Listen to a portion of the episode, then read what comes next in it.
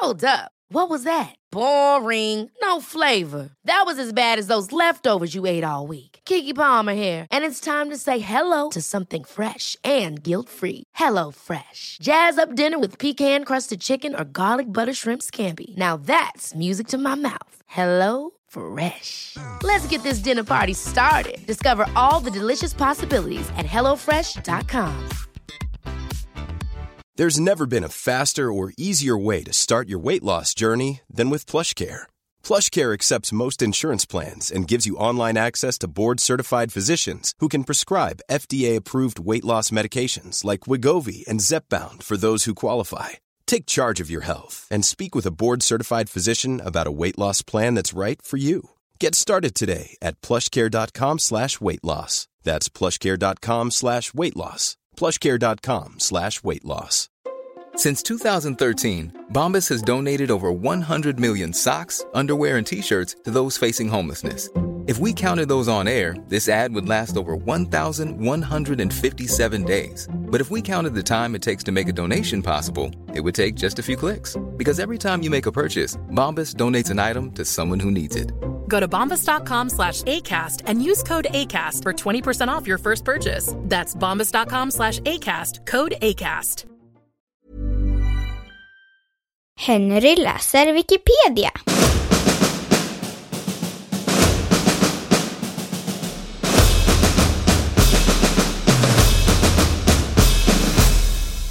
Exorcismen av Anne-Lise Mikell.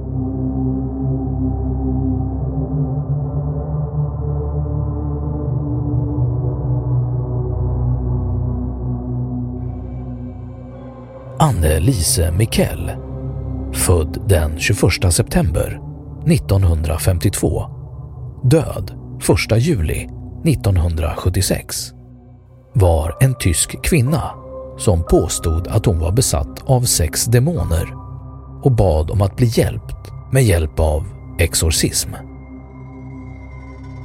Annelise upplevde stora psykiska störningar från 16 års ålder intill sin död.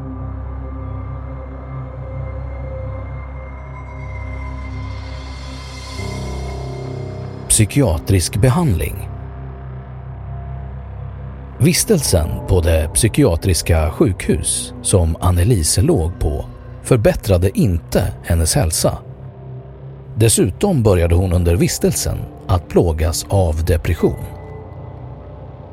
Genom att hennes liv kretsade kring den katolska tron så började Annelise se dragen av att hon var besatt av onda andar.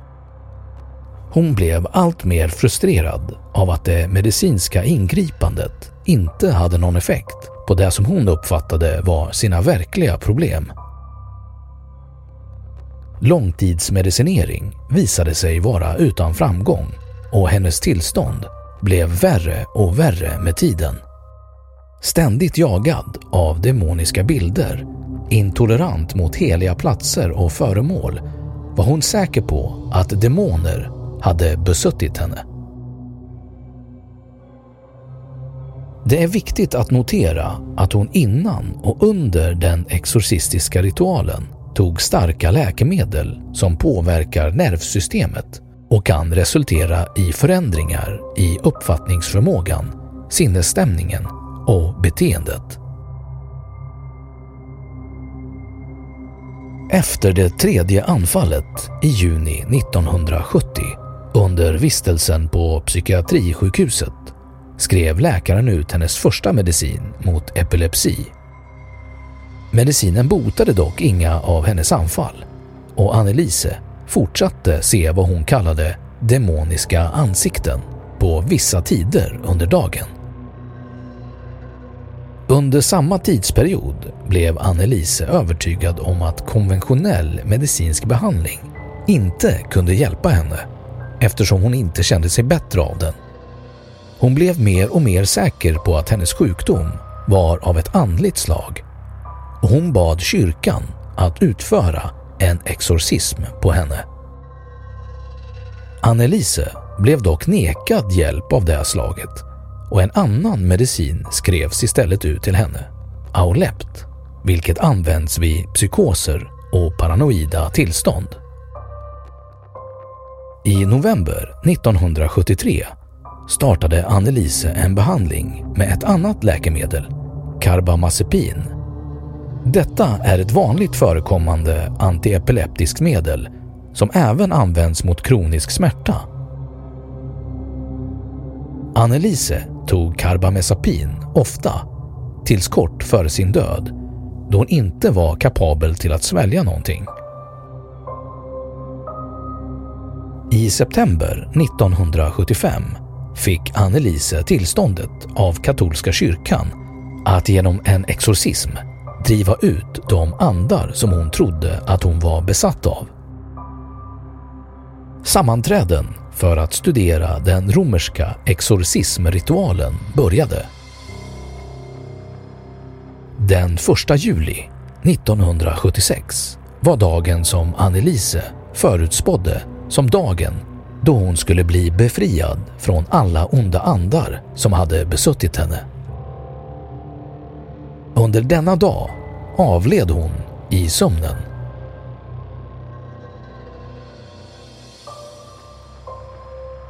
Vid midnatt, när, enligt vad hon själv sagt, demonerna var tvungna att lämna henne, så slutade raseriutbrotten.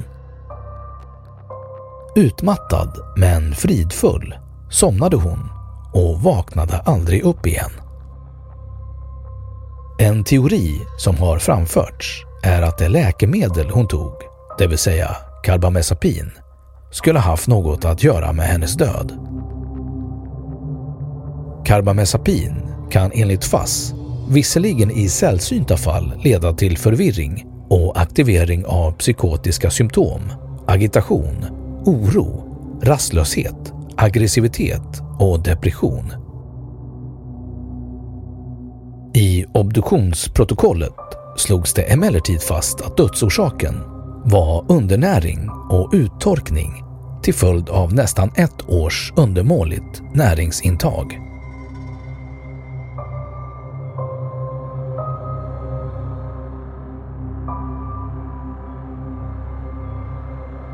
Åtal och rättsanklagelser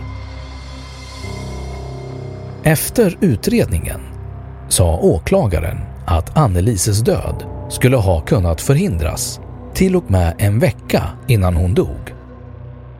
Han anklagade alla fyra som stod till svars. Pastorn Ernst Alt, fader Arnold Renz och Annelises föräldrar för vårdslöshet under tiden som Annelise var självmordsbenägen och att de trots uppförandet inte tog kontakt med en läkare. Rättegången startade den 30 mars 1978 i traktens domstol och ådrog sig stort intresse. Före rättegången hävdade doktorerna att Anne-Lise inte var besatt. Även om Dr. Richard Roth, som både var vittne till exorcismen och även där som medicinsk hjälp, sa efter vad som påståtts att citat det inte finns någon injektion som hjälper mot djävulen. Prästerna var försvarade av advokater som var betalade av kyrkan. Föräldrarnas försvarsadvokater påstod att exorcistiska ritualer var lagligt och att den tyska grundlagen tillät medborgare att ha olika trosuppfattningar.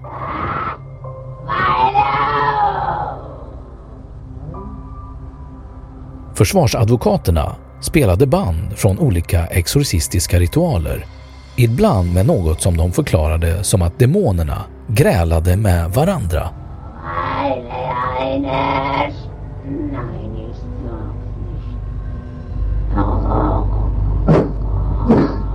Båda prästerna var djupt övertygade om att hon var besatt och att hon blev fri från demonerna i samma ögonblick som hon dog. Slutligen blev de anklagade funna skyldiga till dråp som ett resultat av vårdslöshet och fick sex månaders villkorlig dom. Den katolska kyrkan, vilken godkänt exorcismen, bytte under stora påtryckningar från media sida och uppgav att flickan led av psykiska störningar. Vill du höra de exorcistiska ritualerna? Gå in på Henry läser Wikipedia på Facebook. Där finns det en länk till ett Youtube-klipp där man kan höra allt.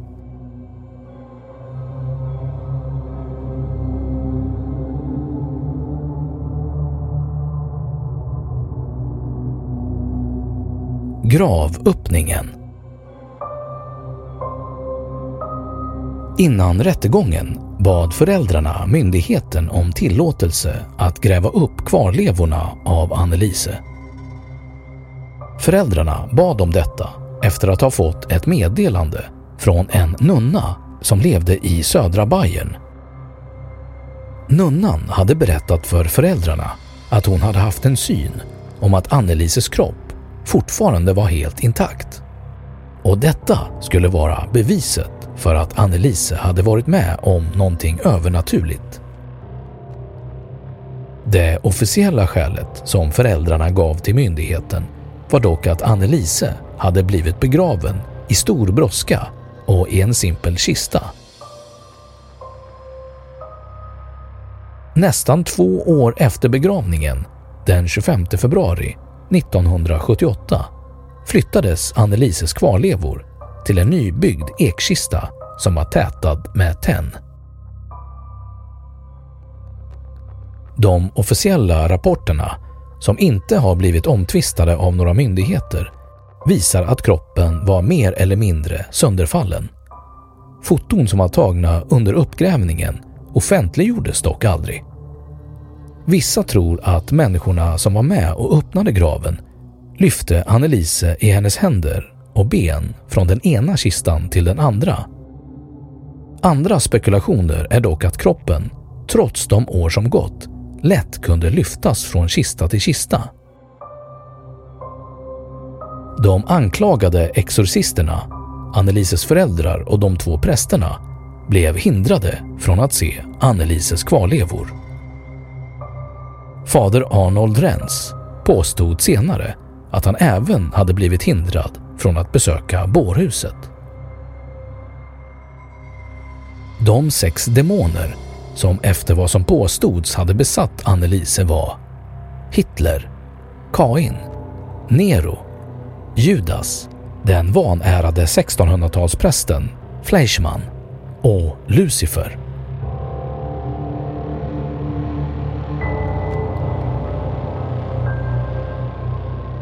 Efterlämningar Biskopen Josef Stangel, som godkände exorcismen och som genom brev tog kontakt med de två prästerna dussintals gånger, blev även han utredd av myndigheterna. De bestämde sig dock för att inte väcka åtal mot Josef Stangel eller be honom att uppträda vid rättegången på grund av biskopens ålder och dåliga hälsa.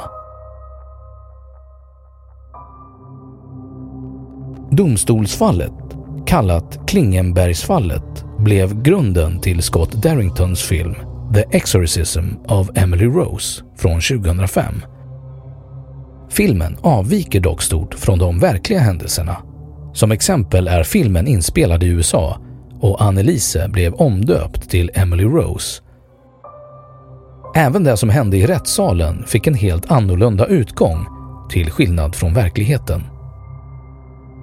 Den tyska filmen Requiem från 2006 berättar dock en mycket sannare bild av de verkliga händelserna. Än idag finns Annelises grav i Klingenberg am Main. Kristna pilgrimer som anser att Annelise var en gudfruktig troende som upplevde extremt lidande för att befria många människor från helvetet vallfärdar till denna plats.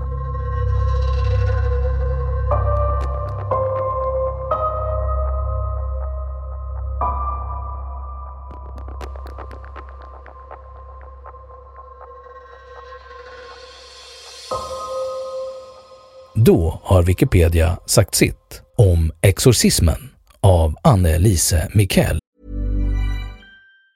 Have catch yourself eating the same flavorless dinner three days in a row? Dreaming of something better? Well, hello fresh is your guilt-free dream come true, baby. It's me, Gigi Palmer. Let's wake up those taste buds with hot, juicy pecan-crusted chicken or garlic butter shrimp scampi. Mm. Hello Fresh. Stop dreaming of all the delicious possibilities and dig in at HelloFresh.com. Let's get this dinner party started. Even when we're on a budget, we still deserve nice things. Quince is a place to scoop up stunning high-end goods for 50 to 80% less than similar brands. They have buttery soft cashmere sweaters starting at $50, luxurious Italian leather bags, and so much more. Plus, Quince only works with factories that use safe, ethical, and responsible manufacturing. Get the high-end goods you'll love without the high price tag with Quince. Go to quince.com/style for free shipping and 365-day returns. Imagine the softest sheets you've ever felt. Now imagine them getting even softer over time. That's what you'll feel with Bowl and Branch's organic cotton sheets. In a recent customer survey, 96% replied that Bowl and Branch sheets get softer with every wash. Start getting your best night's sleep in these sheets that get softer and softer for years to come. Try their sheets with a 30-night guarantee. Plus, get 15% off your first order at bowlandbranch.com. Code BUTTERY. Exclusions apply. See site for details. Och nu källhänvisning.